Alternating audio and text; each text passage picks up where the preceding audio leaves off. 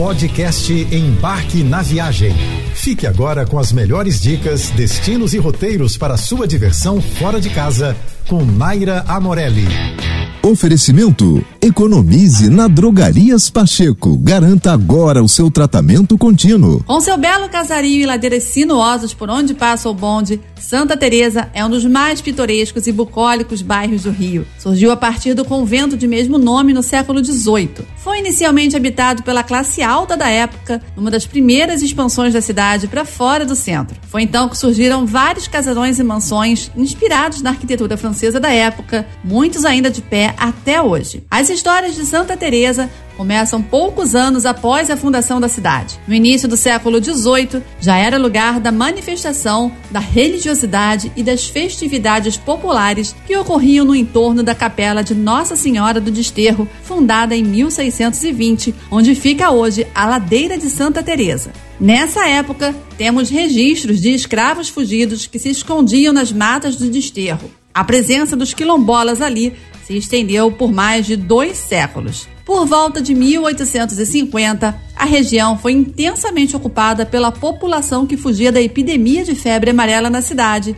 já que, por ficar em área mais elevada, a região era menos atingida pela epidemia.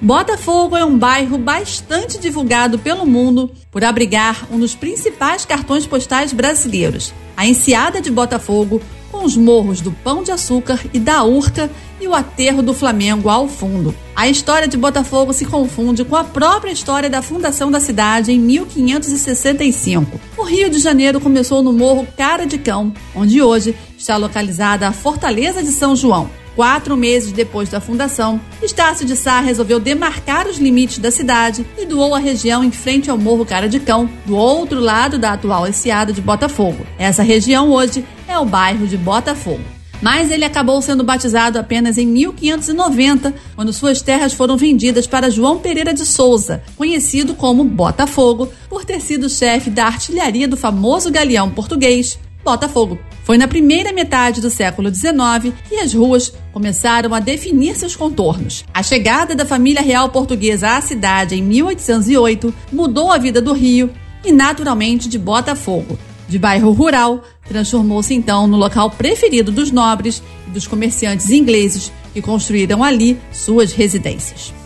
Em 1 de março de 1565, o missionário e escritor suíço Jean Delery registrou em um dos primeiros mapas da Baía de Guanabara as aldeias dos índios tupis, aliados dos franceses. Entre as numerosas aldeias alinhadas na sua margem direita, uma pelo menos, que corresponde à de Upabuna, estaria localizada às margens do rio, que hoje deu nome ao bairro, o Rio Pavuna. Foi a partir do século XVI que a coroa portuguesa passou a estimular o plantio de cana-de-açúcar na região. Com a cultura canavieira, vieram os escravos e as fábricas de açúcar e aguardente, prosperando de tal forma que incentivaram algo bem comum, a criação da primeira freguesia fora do centro do Rio de Janeiro, a de Nossa Senhora da Apresentação de Irajá, em meados do século XVII. Em 1833, a Pavuna se encontrava dividida pelo rio de mesmo nome, cada lado pertencendo a uma freguesia da cidade. O lado sul, a de Irajá, e o lado norte, a de Meriti.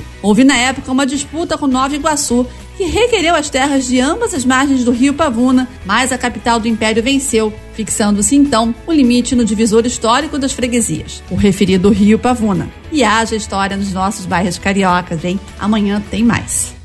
O Cosme Velho é um bairro marcado pelo passado, tanto pelos monumentos históricos, moradores ilustres, como por sua história com as águas do Rio Carioca. O bairro desenvolveu-se às margens do Rio Carioca desde 1567, quando as terras da região foram doadas em Seis Marias aos membros da família de Cristóvão Monteiro, que abriram roças, edificaram casas e até um moinho de vento. O Largo do Boticário é uma verdadeira joia no bairro, composto de sete casas de estilo neocolonial, construídas na primeira metade do século XX, com material utilizado em construções do centro da cidade que foram demolidos. Lá podemos apreciar o Rio Carioca a céu aberto e a espessa vegetação de Mata Atlântica. Ali perto fica a Bica da Rainha, uma pequena fonte de inícios do século XIX que recebeu esse nome já que Dona Carlota Joaquina e sua sogra, a Rainha Maria I de Portugal, eram frequentadoras das águas da fonte e acreditava-se na época terem propriedades medicinais. Passear pelas ruas do bairro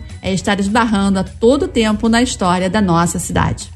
O bairro de Santo Cristo foi povoado por portugueses que desembarcavam no cais do porto e lá instalaram suas residências e seu comércio. Foi daí que surgiram os sobrados duplex, onde moravam no segundo andar e tinham seu comércio no térreo. O bairro foi importante na região portuária, tendo papel fundamental na identidade cultural e história popular da cidade do Rio. Seus caminhos sinuosos, suas muitas escadinhas, travessas, becos, escadarias e ladeiras guardam mais de 400 anos de história e são uma memória viva do morar carioca. O comércio e a tortura de escravos marcaram muito a história do bairro. O grande número de escravos pobres e doentes, por exemplo, contribuiu para a inauguração do primeiro hospital da cidade. A influência da religião católica também se fez muito presente no bairro. Recebeu esse nome por conta da igreja de Santo Cristo dos Milagres, nome da imagem do padroeiro trazida dos Açores em Portugal. Contam os mais antigos que navegadores portugueses bateram em uma rocha no meio do mar mas não naufragaram. Atribuíram então o milagre à imagem do santo que era levada na embarcação. Você ouviu o podcast Embarque na Viagem.